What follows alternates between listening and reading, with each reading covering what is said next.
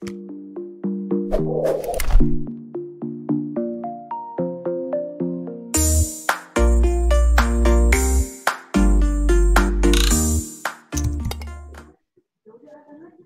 bahagia kerabat desa Indonesia. Kembali pagi ini kita bertemu dalam Kepoin Desa. Kita kepo-kepo tentang desa, kita tanya-tanya tentang desa, kita mencari tahu banyak hal tentang desa dengan satu semangat memuliakan desa-desa di Indonesia.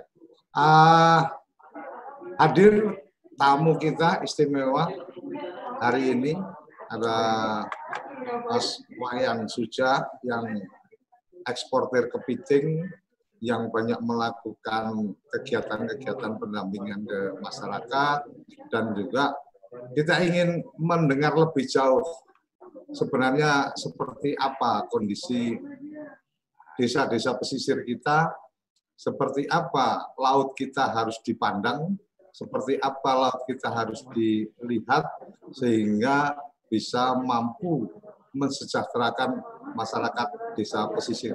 Selamat pagi, Mas Wayan. Halo Mas Wayan, pagi. Audionya Mas.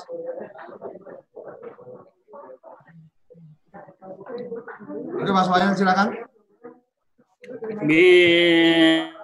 Bisa saya share screen Mas? Boleh, boleh, boleh. Silakan. Iya. Tolong saya diizinkan share screen, okay, okay, saya akan share PowerPoint pendek aja.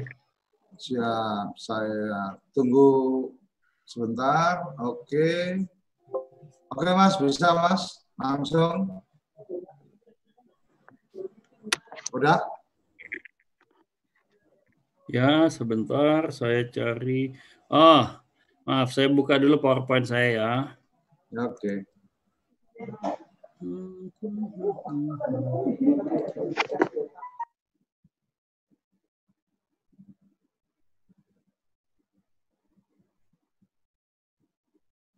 Audio dibuka ya, Mas?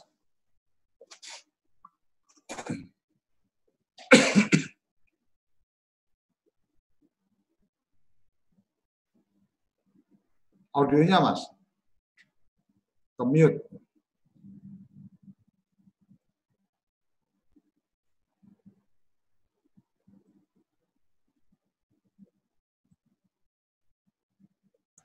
Audionya oke? Okay? Oke. Okay. Share screen. Sudah muncul ya? Oh, udah.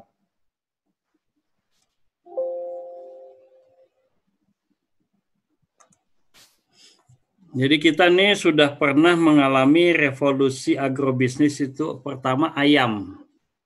Okay. Kalau tahun 60-an kita makan ayam itu sangat jarang lah, belum tentu seminggu sekali. Sekarang hmm. ini hampir tiap hari orang makan ayam. Karena ya. ayam ini harganya terjangkau sekali karena sudah industrial lah. Nah, revolusi agrobisnis yang kedua adalah sawit sawit kita ini sudah kita menjadi juara dunia, kita menjadi eksportir terbesar di dunia.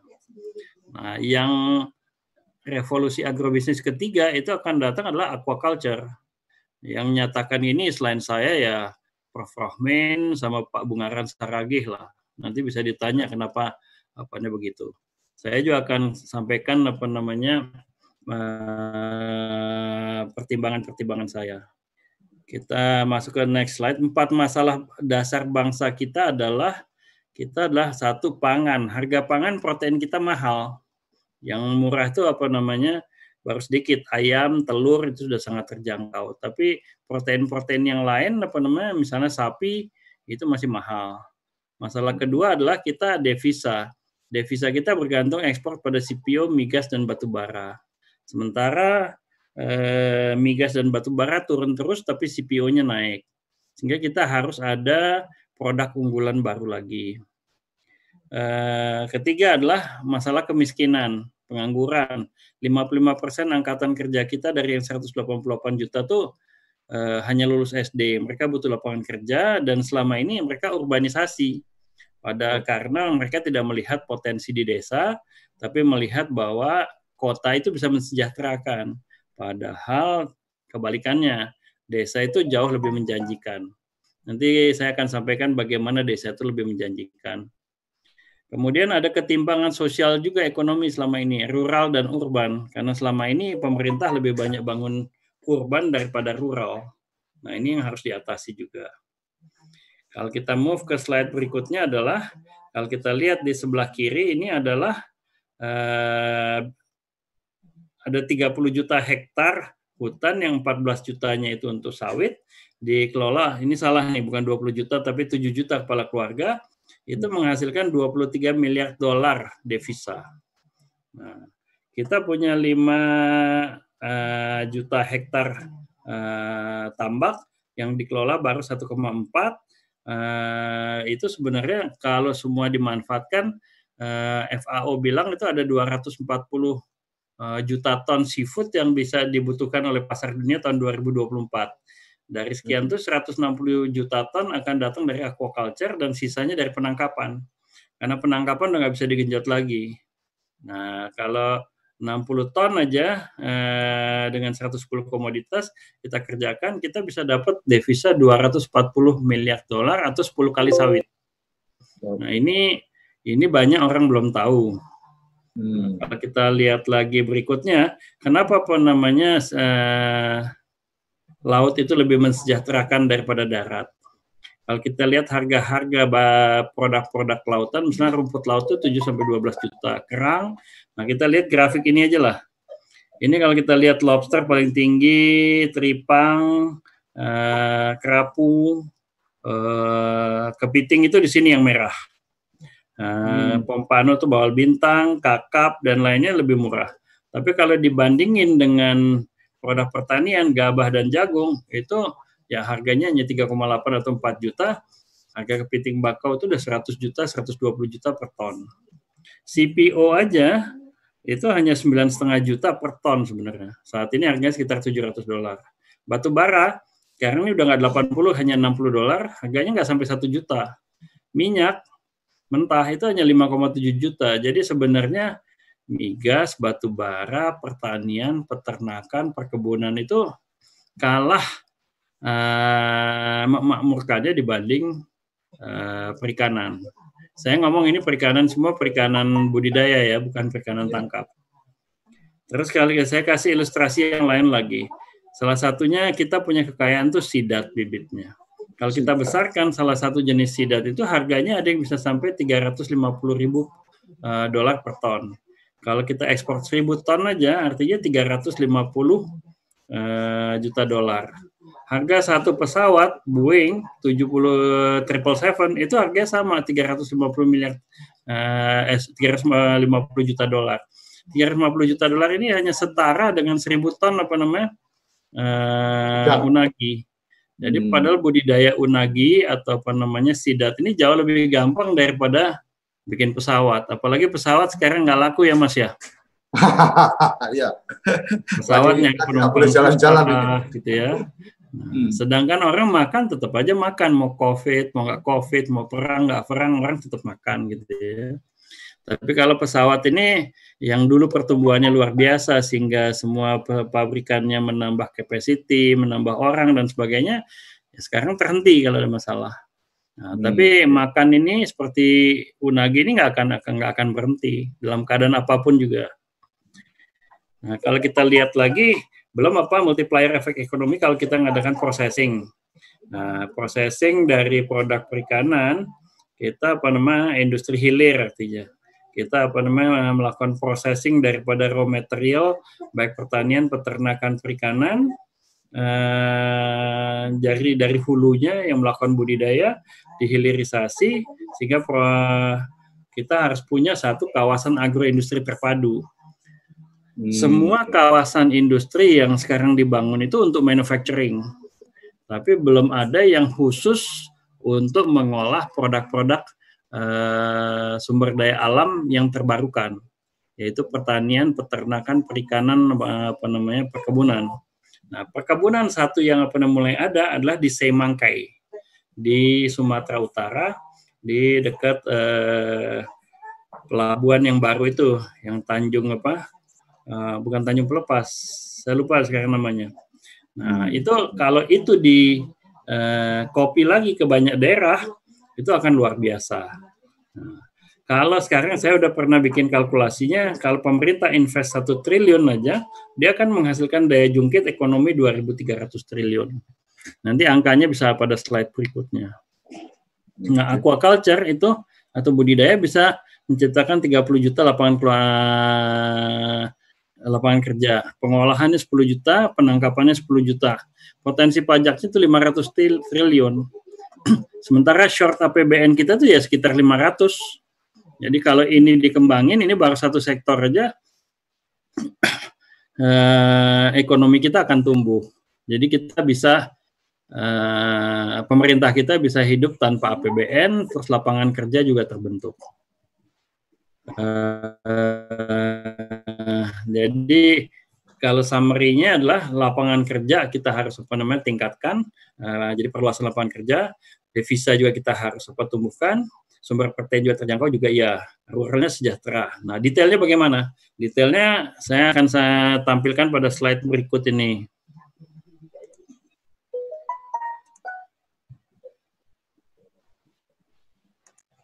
Hmm. Sorry. Buka PowerPoint-nya lagi.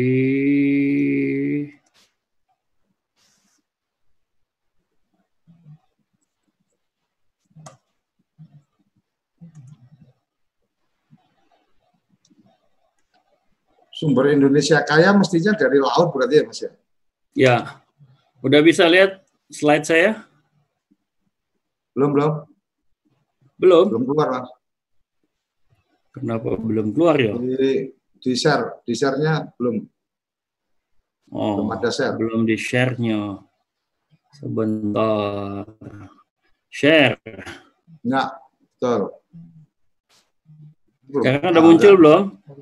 Udah di sebentar udah lagi. ya. Nah, ada. Ya. Udah, Mas. Udah ya. Oke. Okay. Uh, tahun 2001 itu saya mengalami masalah kena krismon. Nah, kemudian apa namanya?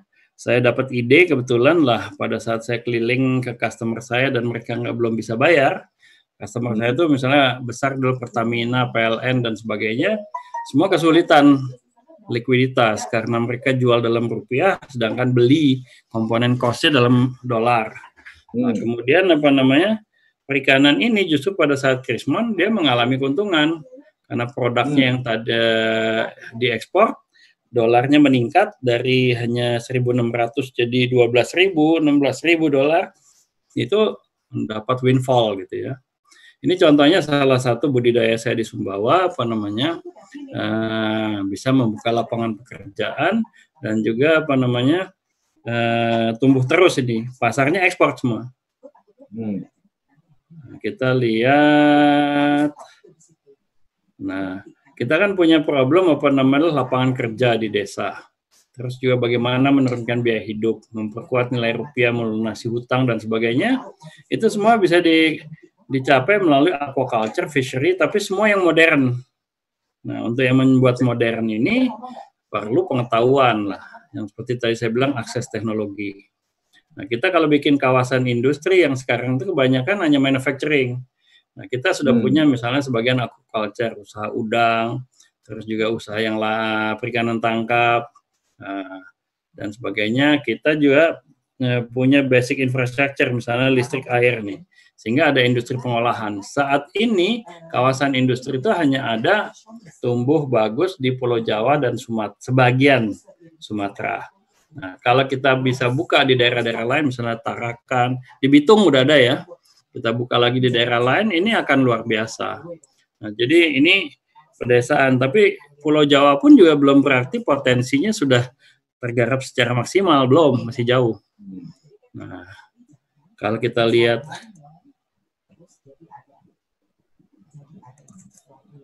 Oh, videonya nggak bisa dibuka klik ya. Saya nggak tahu kenapa.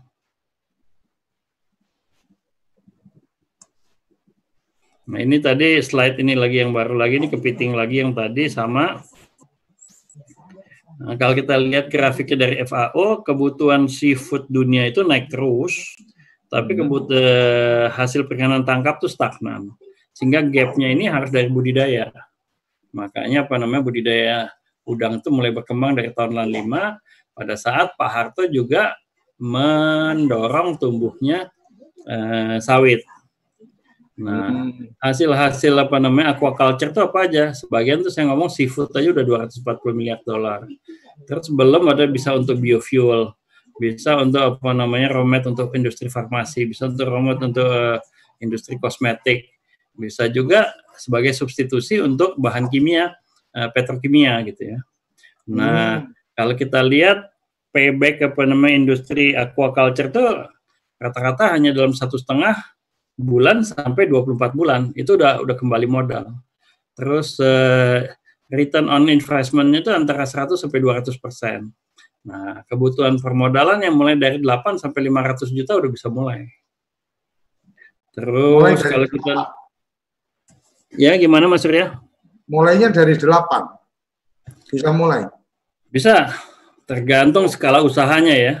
Ya, Dengan ya, 8 juta aja sudah bisa kita misalnya bikin apa namanya tanam lele aja.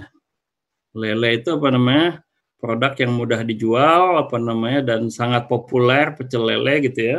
Hmm. Eh, di halaman yang kecil aja udah bisa mulai.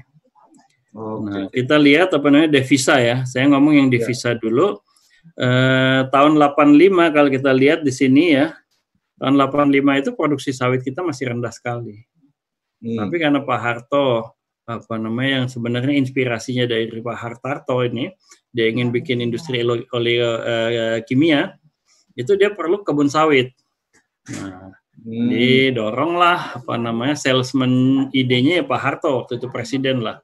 Salesman siapa yang lebih hebat lagi pada saat itu ya? Secara politik dia dukung semua untuk tumbuh apa namanya akhirnya tumbuhlah apa namanya industri sawit Indonesia sampai besar menjadi juara dunia. Kenapa sawit juga bisa tumbuh? Karena sawit itu adalah tanaman paling produktif dan paling murah menghasilkan minyak. Jauh lebih murah daripada eh, minyak zaitun, minyak bunga matahari, minyak kedelai dan lain-lain. Jadi apa namanya? Kalau di kedelai ini dikenai black campaign, macam-macam itu ulahnya apa namanya pesaingnya semua. Nah, Sawit yang bisa tumbuh pesat ini aja sebenarnya baru lima tahun kemudian setelah ditanam ada panen. Uh, return on investmentnya hanya 31 persen, jauh di atas bunga, tapi masih jauh di bawah dari aquaculture. Paybacknya juga masih lama, tujuh setengah tahun dibanding tadi apa namanya dari perikanan budidaya jauh lebih cepat. Terus ya tadi kita udah ngomong kalau negara tuh pendanaannya kalau bisa dari aquaculture kita nggak perlu ngutang lagi gitu ya karena bisa dapat pendapatan pajak. Nah ini ketimpangan. Nah ini kita ngomong lagi biaya hidup rendah dan produksi rendah. Kalau kita lihat apa Bandeng di Petambak tuh harganya belas ribu. Di Tarakan tuh malah hanya tujuh ribu. Tapi kalau sampai Jakarta udah lima puluh lima ribu. Nah ini siapa yang menikmati? Ya pedagang perantaranya. Begitu juga dengan garam dengan jeruk, dengan telur, dengan apa namanya eh, harga-harga di petani dengan misalnya uh, ubi dan sebagainya. Itu semua ada disparitas karena apa? Karena linkage akses ke pasarnya mereka apa namanya uh, terhambat petaninya dan ini dikuasai oleh segelintir orang aja. Kalau ini bisa diatasi, masalah itu akan beres jadi pertanian petani kita akan lebih sejahtera. Nah, sehingga karena petani kita nggak sejahtera, mereka semua pergi ke kota dan bikin masalah di kota. Jadi pedagang kaki lima, apa namanya, tidak informal gitu ya. Padahal masalahnya sebenarnya di hulu, karena desanya nggak pernah dibangun. Kalau desanya dibangun dan desanya mensejahterakan, kota-kota ini nggak akan mengalami masalah begini. Jadi kalau apa namanya Gubernur Anies atau wali kota siapa juga pusing dengan masalah begini, sebenarnya pulangin lagi kembali ke daerahnya, ke kampungnya, kampungnya yang dibangun kalau kampungnya lebih mensejahterakan, mereka nggak akan pergi ke kota aja. Saya jamin. Itu dan itu waktu Pak Pak Sofi Sudirman berarti ya mengembalikan ke kampung, mengembalikan ke desa-desa warga kota supaya mereka juga apa menghidupkan kota apa desanya masing-masing gitu ya. Betul, sama seperti Bupati Banyuwangi sekarang siapa namanya? Ah, ya ya ya, Bupati Banyuwangi. Ya, dia mengembangkan juga perkebunan, pertanian dan seterusnya gitu ya. Tapi modern. Ya. Nah, bagaimana modern nanti di slide-slide berikutnya saya bisa bahas. Siap, ya. Nah, kalau kita lihat di daerah, kita misalnya mau budidaya kepiting. Budidaya kepiting itu sederhana hanya pakai crab box begini ditaruh di tambak, tambaknya juga tambak tradisional, kedalamannya 40 sampai 70 cm, airnya udah cukup bisa.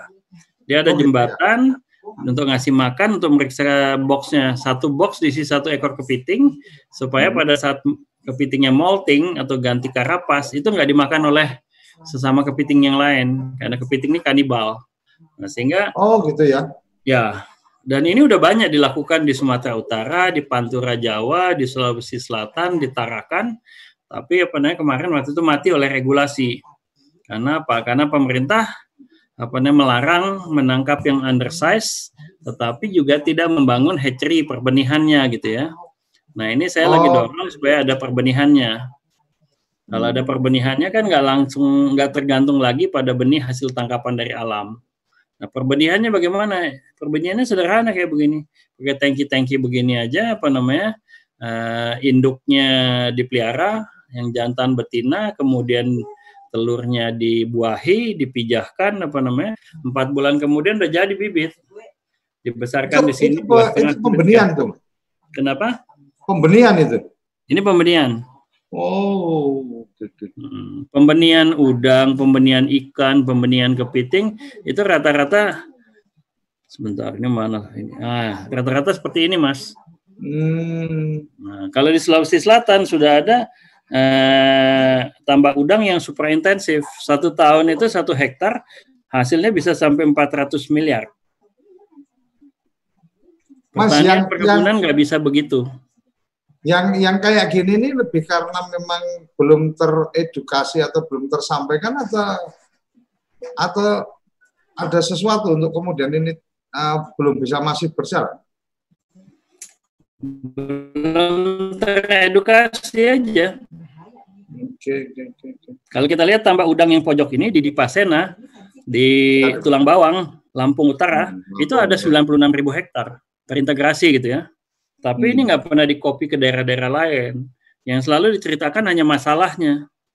Yang kisah suksesnya nggak pernah diceritain gitu ya. Artinya sukses story-nya di Pasena ini tidak terekspos, tapi uh, sisi-sisi negatifnya yang kemudian terekspos, jadi orang jadi tidak tidak melirik untuk belajar ke situ ya. Ya, itu sisi negatifnya diungkap kenapa? Karena digosok oleh pilkada, Mas. Oke, oke, oke. Karena kan banyak sekali plasmanya. Ya hmm. biasalah antara plasma dengan inti pasti ada apa namanya eh, ada persoalan kesepakatan bisnis gitu ya. Nah ini kemudian digosok-gosok oleh eh, berba, beberapa kali pilkada untuk dapat suaranya para plasma gitu kan. Iya, iya, iya, iya. Ya. Kalau pilkada ini udah pasti dia nggak belain inti karena intinya sedikit suaranya, dia belain plasmanya yang suaranya banyak kan. Kadang masalahnya digosok gitu loh. Iya, iya, iya. Jadi ya. sering kali politik kita adalah mematikan usaha bisnis gitu ya.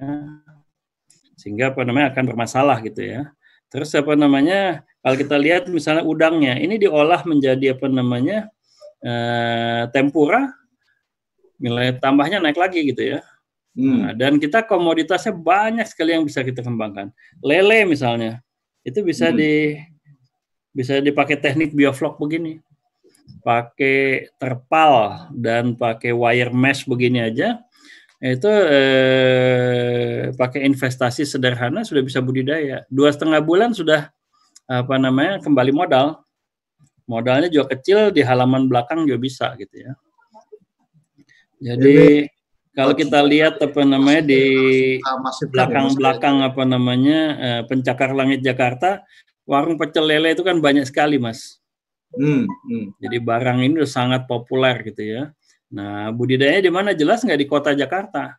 Ada yang di Pasir Gunung, di daerah sekitar Bogor sana, sampai ke Subang gitu ya. Itu hmm. masuk ke Jakarta semua gitu ya. Dan ini masih banyak kan informal, sebagian sudah mulai masuk ke mall misalnya. Kalau udah ke mall harganya udah nggak dapat apa namanya eh, sepuluh ribu, dua belas ribu per piring, tapi udah sampai dua puluh ribu per piring gitu kan ya. Dan memang jatahnya eh, makan siang karyawan ya hanya segitulah maksimum tidak boleh lebih dari dua puluh lima ribu kan. Nah ini ini kita ngomong yang uh, mana ini? Kita lele yang nilai hmm. apa namanya nilai uh, harga jualnya rendah itu untuk produk eh, konsumsi dalam negeri. Udang, kepiting, uh, kerapu, bawal bintang dan sebagainya itu untuk ekspor. Jadi banyak ini ini yang dikerjakannya di mana? Di desa semua. Nggak hmm. mungkin di kota karena di kota tanahnya mahal. Hmm, gitu. Tenaga kerja juga di daerah lebih murah, biaya hidup di daerah lebih murah. Nah ini tadi hitung-hitungannya nanti saya slide-nya bisa share itu dapat kalau satu triliun pemerintah apa namanya uh, injek itu bisa mengcreate ekonomi 2.300 triliun per 2.300 kali per tahun gitu ya. Hmm. Jadi luar biasa. Nah, perikanan tangkap juga kita. Kita kemarin yang besar-besar ini dimatikan. Karena katanya pemerintah ingin membantu yang kecil. Yang kecil padahal yang kecil ini sama yang besar ini nggak pernah uh, berebut uh, wilayah penangkapan. Karena yang besar arti, ini kapal-kapalnya menangkapnya di mereka tidak pernah ada irisan untuk urusan apa, areal tangkap ya mas. Iya, jadi isu-isu yang digosok oleh LSM ini nggak benar. Jadi LSM-nya Mas Ahmad Santosa segala itu nggak beres lah. Jadi sebenarnya yang besar ini nggak perlu dimatikan, yang kecil ini perlu diberdayakan supaya jadi besar begini. Karena yang besar ini jauh lebih efisien, jauh lebih sejahtera, jauh lebih apa menghasilkan daripada yang kecil. Yang kecil ini kan operasinya di pinggir pantai sampai ya. 12 mil aja. Hasil ikannya nggak banyak. Kalau mereka kan ini di hmm. atas 200 mil, sehingga hmm. ikannya di sana yang banyak malah. Nah, kemudian kita kalau ngomong pengolahan, kita di Bitung punya eh, pengolahan tuna, punya sarden, punya segala macam apa namanya. Ini ada nilai tambah gitu ya. Mutiara juga, apa namanya, tripang juga segala macam lah. Sebenarnya produk kita banyak sekali yang bisa diolah. Ini bisa membuka lapangan kerja buat 10 juta kepala keluarga menghasilkan devisa 70 miliar dolar per tahun. Dan hanya dari pengolahan. Terus pertanian kita. Pertanian kita kalau sekarang udah nggak ada yang pakai kerbau lagi semua pakai traktor. Kalau tanam padinya pakai traktor, bajaknya pakai traktor, semua pakai bajak traktor, sehingga output per orangnya akan naik. Nah, kalau kita lihat ini sawit dan sebagainya, misalnya kita aja punya kebun nanas terbesar di dunia di Lampung, Christian oh, iya? Pineapple. Jadi kalau kita mau terbesar terbesar di dunia banyak kita bisa. Karena kita negara tropis, iklimnya stabil, cuacanya stabil, tanahnya subur gitu ya. Hmm. Jadi eh, hanya nanti kendala kita misalnya logistik ya, semua infrastruktur dan sebagainya, semua industri penduduk apa eh, supportingnya yang harus diperbaiki gitu ya, bibit dan sebagainya. Nah ini kisah-kisah sukses kita udah ada, nanas, apa sawit, tinggal diperluas saja ke produk-produk lain kan coklat pun udah iya. mulai ada industri pengolahan coklat dalam negeri kan. Nah, kemudian kalau kita lihat modernisasi mesin-mesin ini kalau kita bisa produksi sendiri, industri manufacturingnya akan makin hebat. Dan kalau kita melakukan mekanisasi, produktivitas persatuan lahannya juga meningkat. Jadi kesejahteraannya juga naik. Nah ini ini yang perlu didanai oleh pemerintah. Karena kalau kita lihat kredit usaha rakyat itu non performing loan-nya kecil, hanya satu setengah persen gitu ya. Hmm. Nah, sementara yang dari korporasi itu apa namanya malah lebih banyak yang macet gitu ya. Dan kalau macet nggak apa, nggak kira-kira langsung bisa bikin pusing banknya ya nggak. nah, korporasi nah, sekali, ya. gede banget ya mas. Iya, kita lihat lagi nih, ini yang sebelah kiri ini industri pengolahan apa namanya sawit lah. Ini di Semangkai, di Belawan, di Sumatera Utara udah luar biasa besar gitu ya. Dan ini akan berkembang ke daerah-daerah lain di Riau, Jambi, Sumatera Selatan sampai di eh, Kalimantan Tengah gitu ya. Dan ini butuh tenaga kerja banyak sehingga apa namanya banyak yang dari kota kembali lagi ke sana. Begitu juga hmm. ini pengolahan susu. Susu di Malang dengan apa green greenfield di situ itu udah luar biasa besar dan mulai ekspor dia. Hanya kesulitannya ya cari lahan untuk menumbuhkan rumputnya. Karet misalnya. Kita ini produsen karet besar di dunia, hanya sayangnya pabrikan bannya kita ngekspor karet, tapi tidak memaksa seluruh pabrik ban di dunia itu harusnya dibuka di Indonesia. Oh, Karena artinya yang keluar dunia, itu dalam bentuk bahan baku aja untuk ban. Betul. Jadi kalau kita apa namanya lakukan seperti smelter, sekarang hmm. smelter itu kan baik emas, mineral yang lain, nikel itu udah nggak boleh diekspor dalam bentuk bahan baku atau dalam bentuk tanahnya, harus hmm. sudah dalam bentuk metal kan. Nah, ya. kalau ini diberlakukan yang sama untuk karet. Karetnya nggak boleh diekspor lagi, dipaksa industri ban seluruh dunia itu buka di Indonesia. Semua ban di seluruh dunia sampai hari ini mobil udah pakai udah pasti butuh ban. Ya. Dan pasti kalau karetnya tergantung dari Indonesia sama Malaysia. Kalau kita kompak sebenarnya negara lain nggak bisa apa namanya ya nyerahlah dia karena ban yang apa namanya eh, ban itu eh, 100% pakai Nah, begitu juga kalau kita lihat lagi aren misalnya. Gula aren atau gula coklat, brown sugar itu sebenarnya kita jago. Tetapi kita belum bikin dalam skala besar semua. Hmm. Kita juga bisa bikin kasava, jadi modified apa ini kasava non gluten. Ini untuk anak-anak berkebutuhan khusus atau autistik apa namanya atau yang overweight. Hmm. Ini sangat dibutuhkan.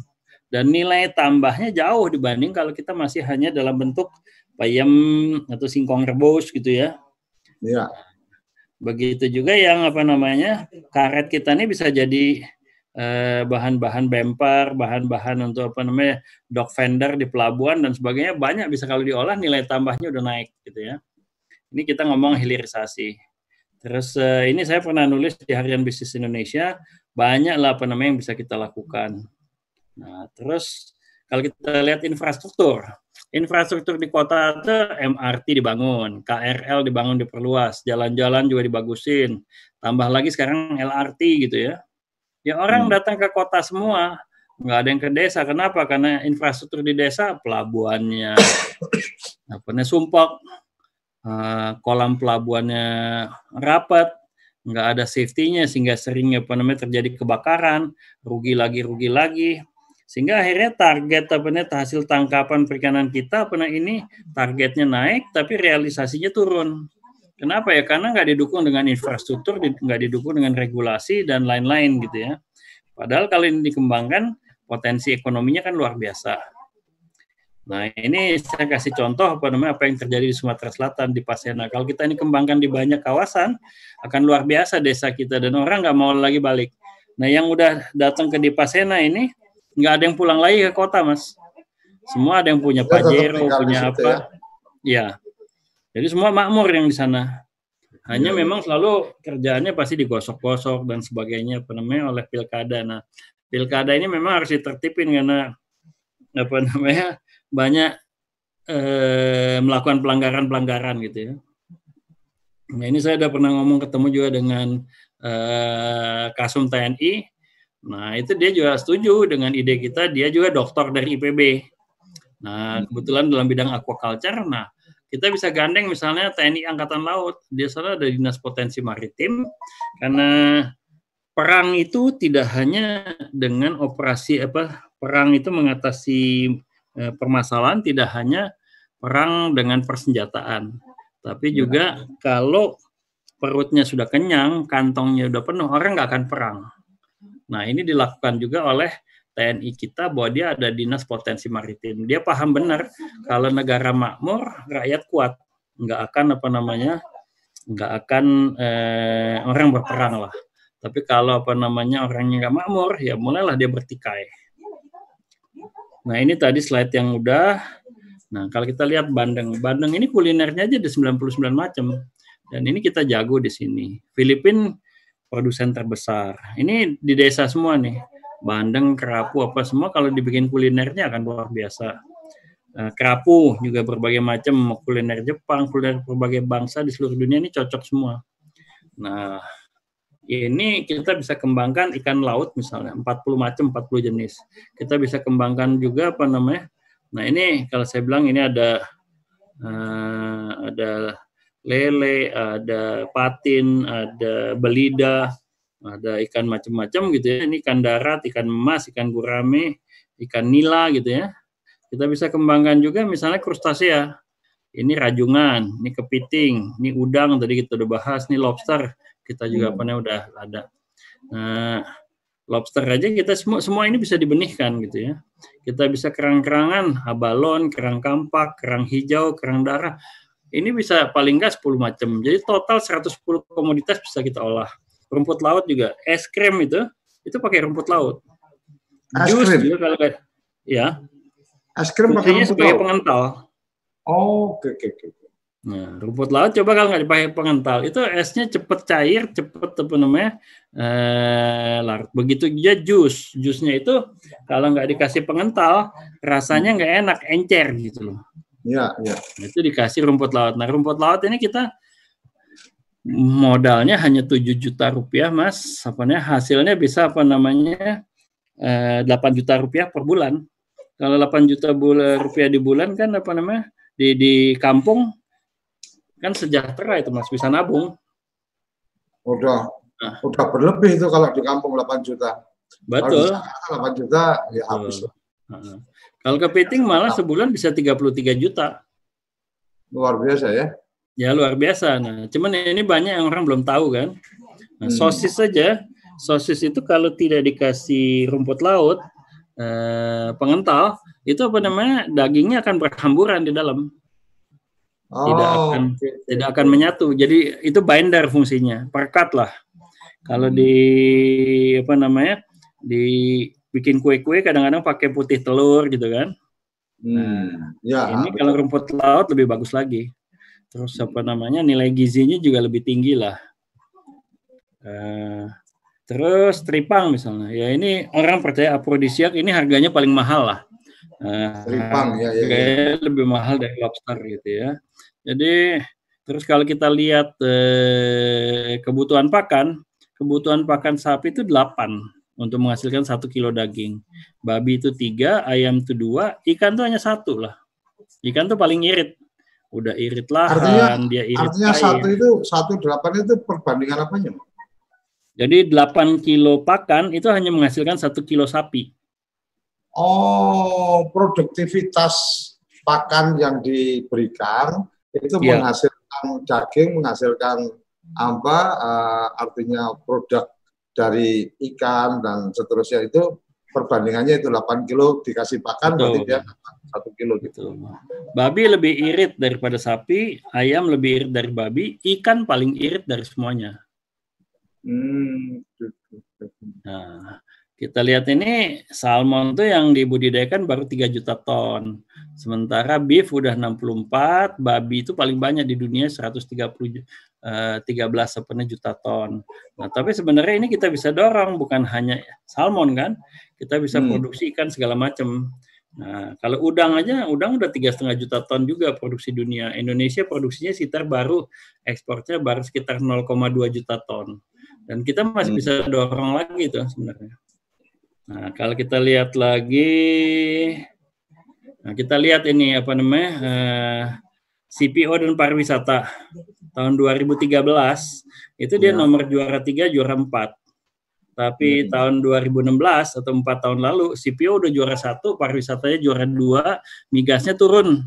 Migas yang awalnya juara satu, batu bara jual dua, ini juara tiga, juara empat hari ini dengan adanya COVID, pariwisata jeblok.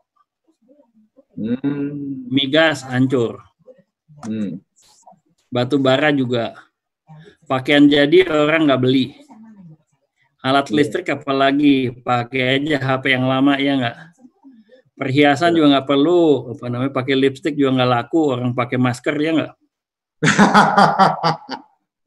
nah, tapi CPO atau bahan makanan itu selalu diperlukan gitu ya.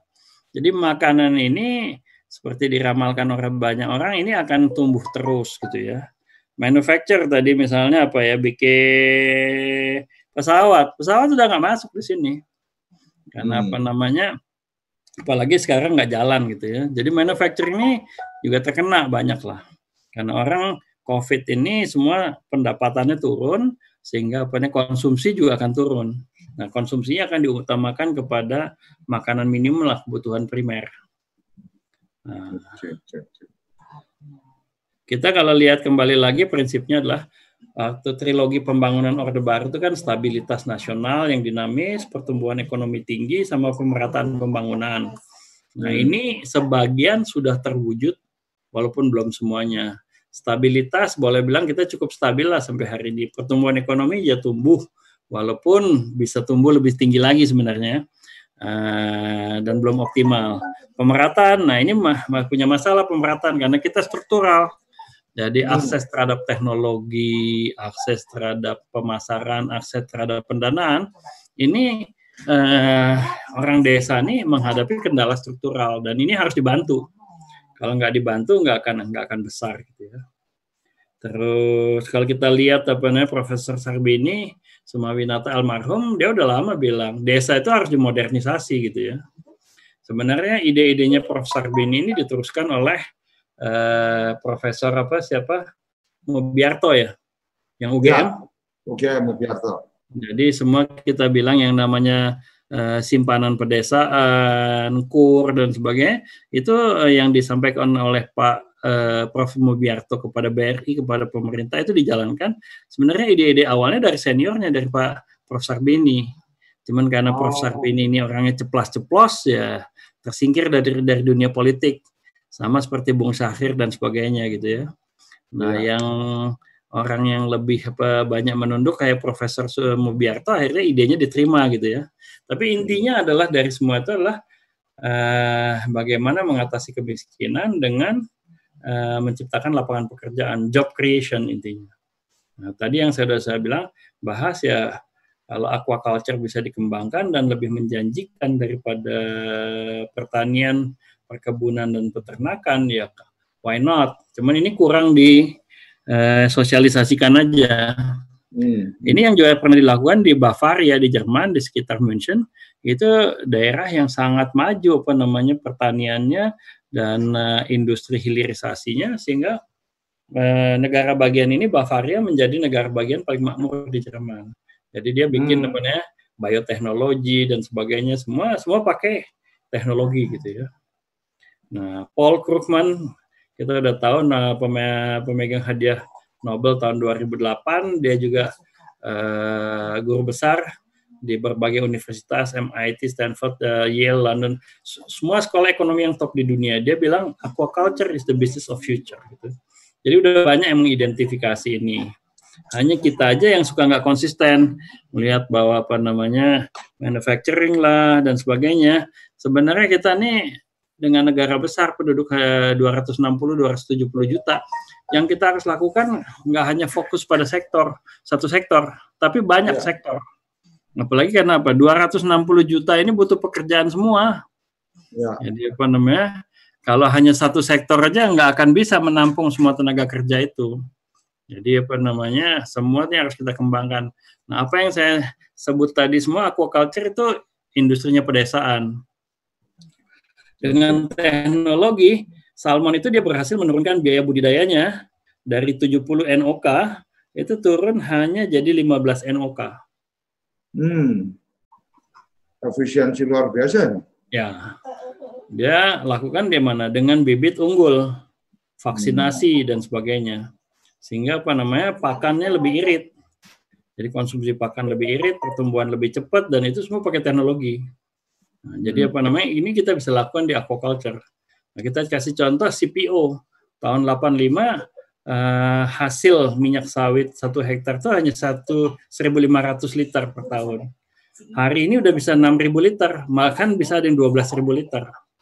Dari per, mana? Dari selective breeding, pemulihan in, pemulihan bibitnya, induknya.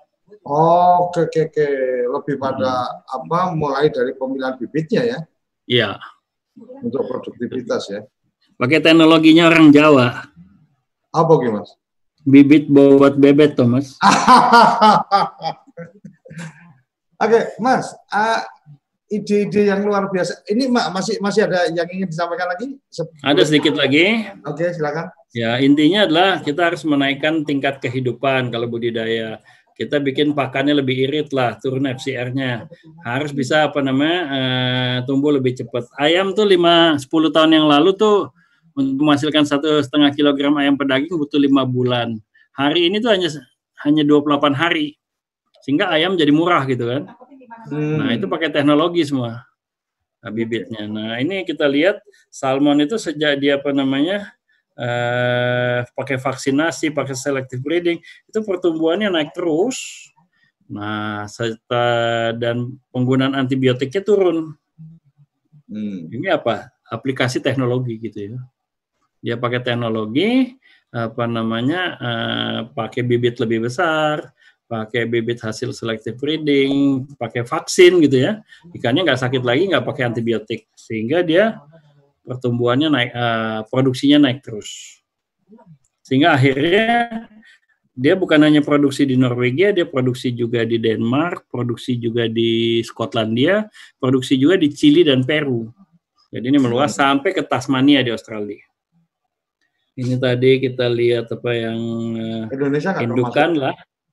Ini kalau kita lihat ayam ini uh, sejak tahun 1940 dia pertumbuhannya naik 400 persen lebih cepat. Jadi sekarang budidaya ayam itu hanya 28 bulan udah bisa dijual. Nah kalau kita lihat ini ini kanila itu naiknya lebih cepat lagi, kurvanya lebih tajam. Udang juga, saya yakin semua ikan-ikannya jauh lebih cepat daripada apa namanya uh, ayam. Dan ayam ini lebih cepat daripada babi, lebih cepat lagi dari sapi. Nah, kita nih ribut selalu sapi, sapi, sapi. Padahal ikan kita jauh lebih hebat gitu. Apalagi kita perairan kita tropis yang apa ya. temperaturnya stabil, uh, cuacanya juga stabil, nggak ada nggak ada typhoon dan sebagainya. Nah ini tadi kalau lihat pembenihan ya kayak beginilah.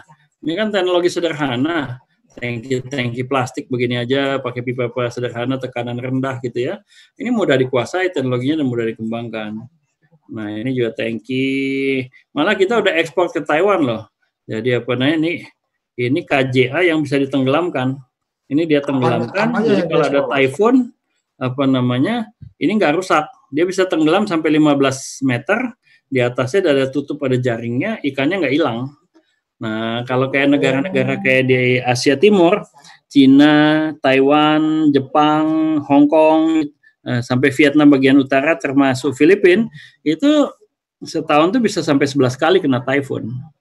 Nah, untuk mengatasi itu, ini ada satu perusahaan daripada larang, dia bikin apa namanya, dalam waktu 10 menit, keramba jaring apungnya bisa ditenggelamkan.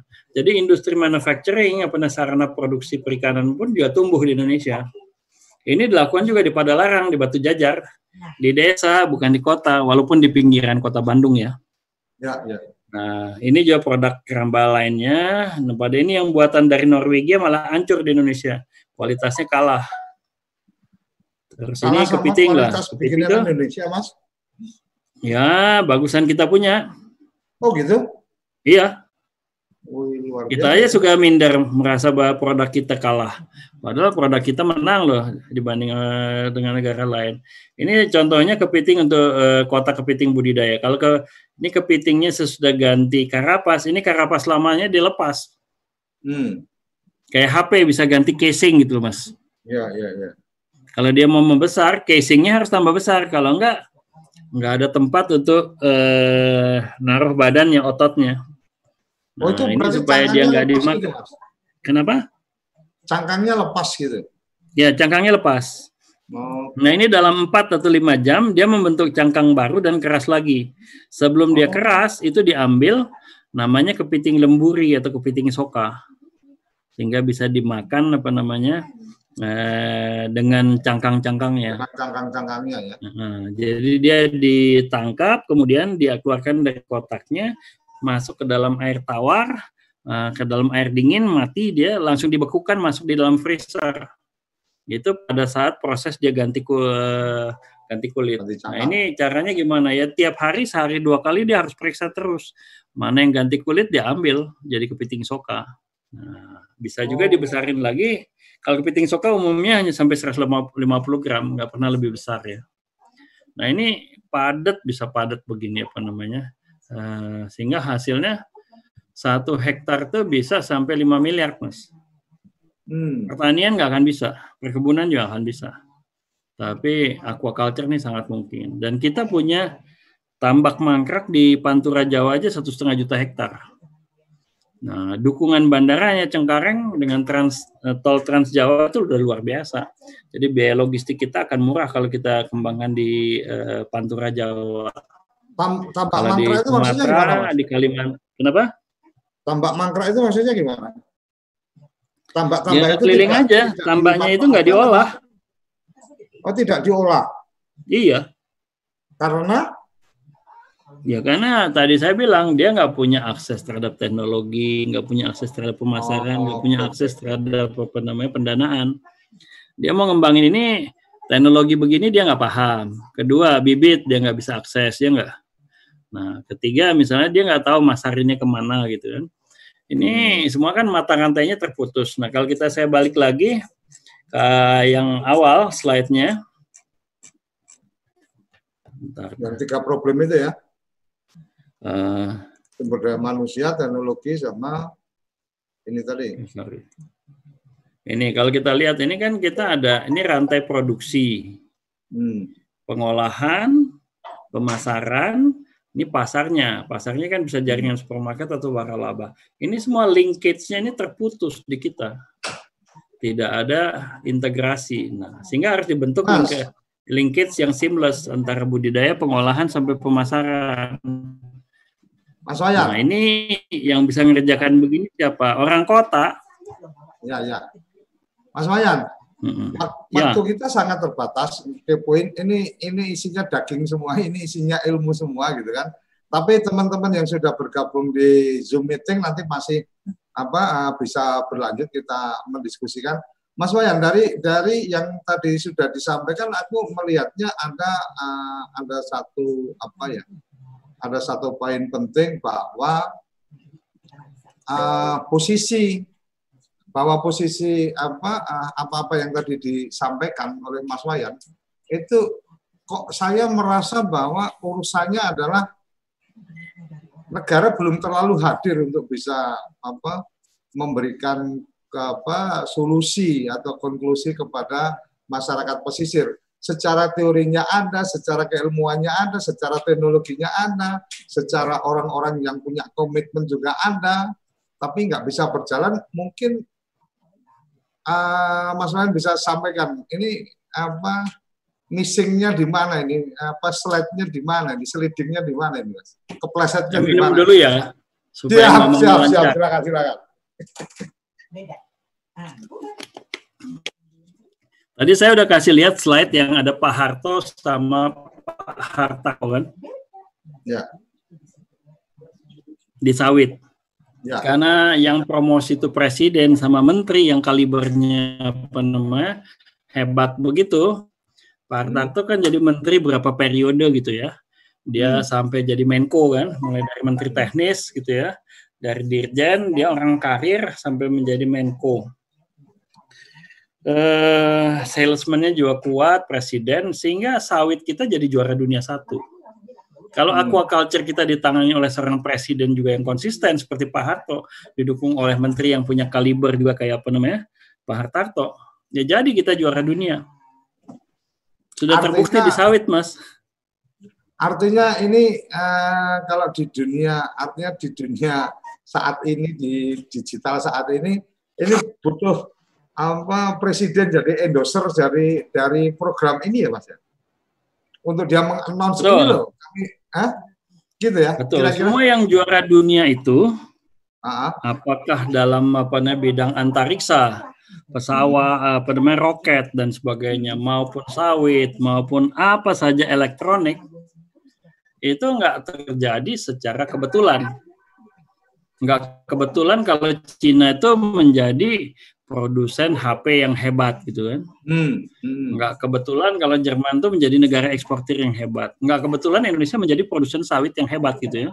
Pasti hmm. di belakangnya itu ada aktor-aktor atau tokoh-tokoh besar gitu ya. Oh, nah, di kita perikanan ini aquaculture belum ada pernah ada tokoh, tokoh besar. Malah yang ada tokoh menghancurkan perikanan kita ya nggak? Oh. Dipilih jadi menteri gitu ya.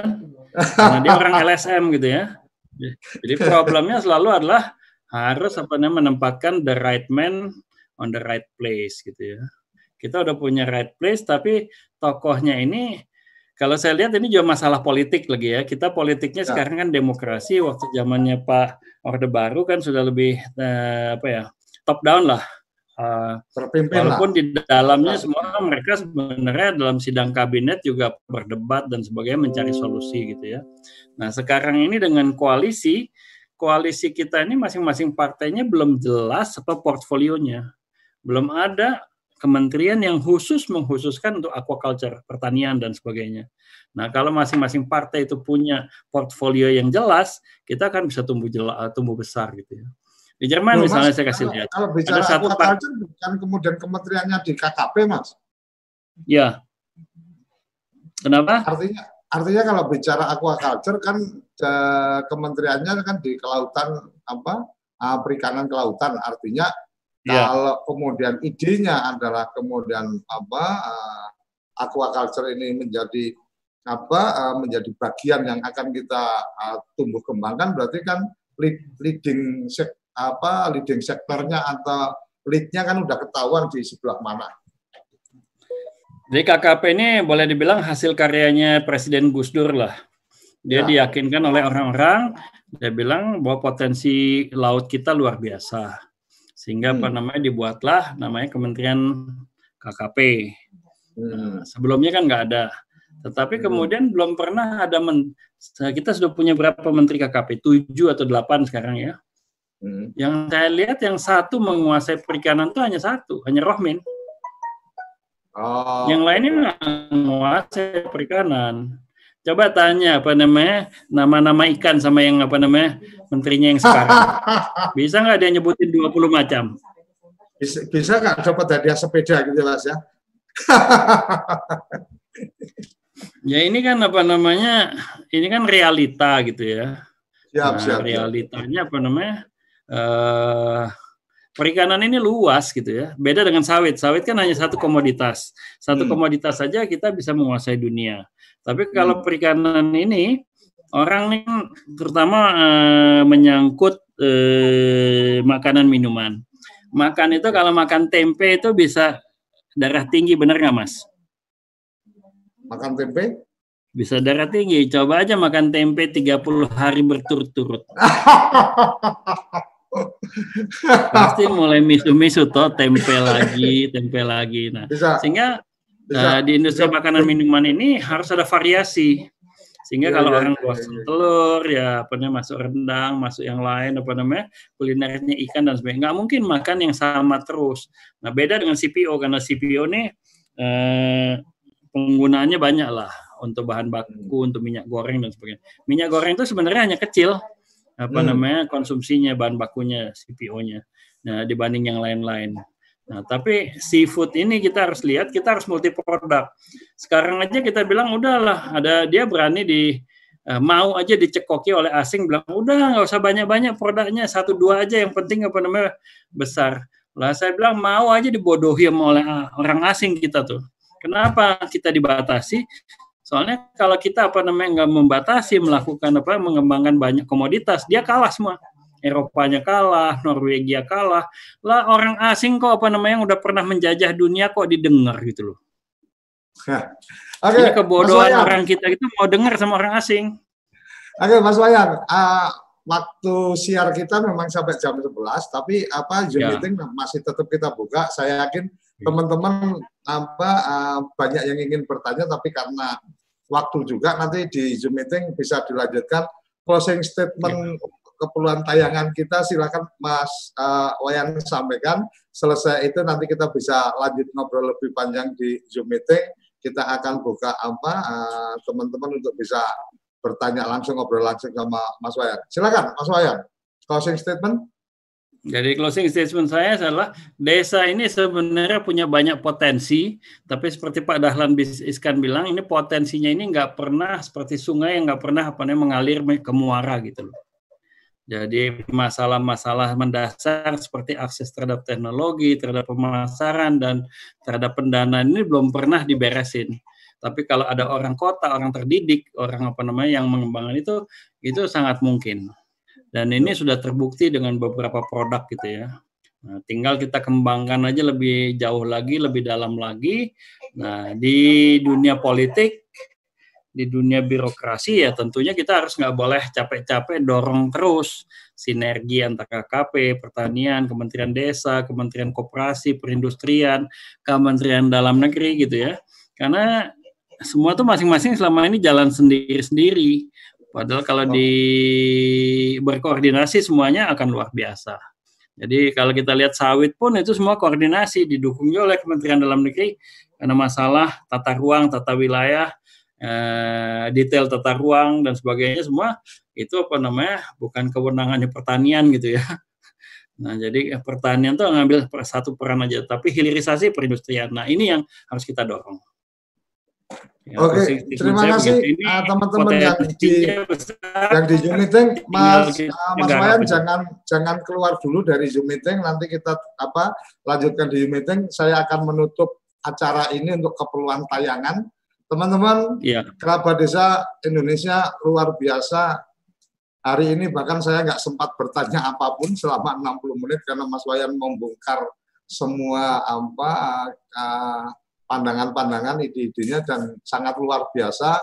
Uh, beruntung untuk teman-teman yang bergabung di uh, Zoom meeting masih bisa berlanjut komunikasi untuk teman-teman yang menyaksikan di televisi maupun di channel YouTube. Mohon maaf kita akan uh, selesai sampai di sini kita berjumpa lagi di Kepoin Desa uh, episode selanjutnya tiap hari setiap Senin sampai Jumat pukul 10 sampai 11 live dari studio TV Desa.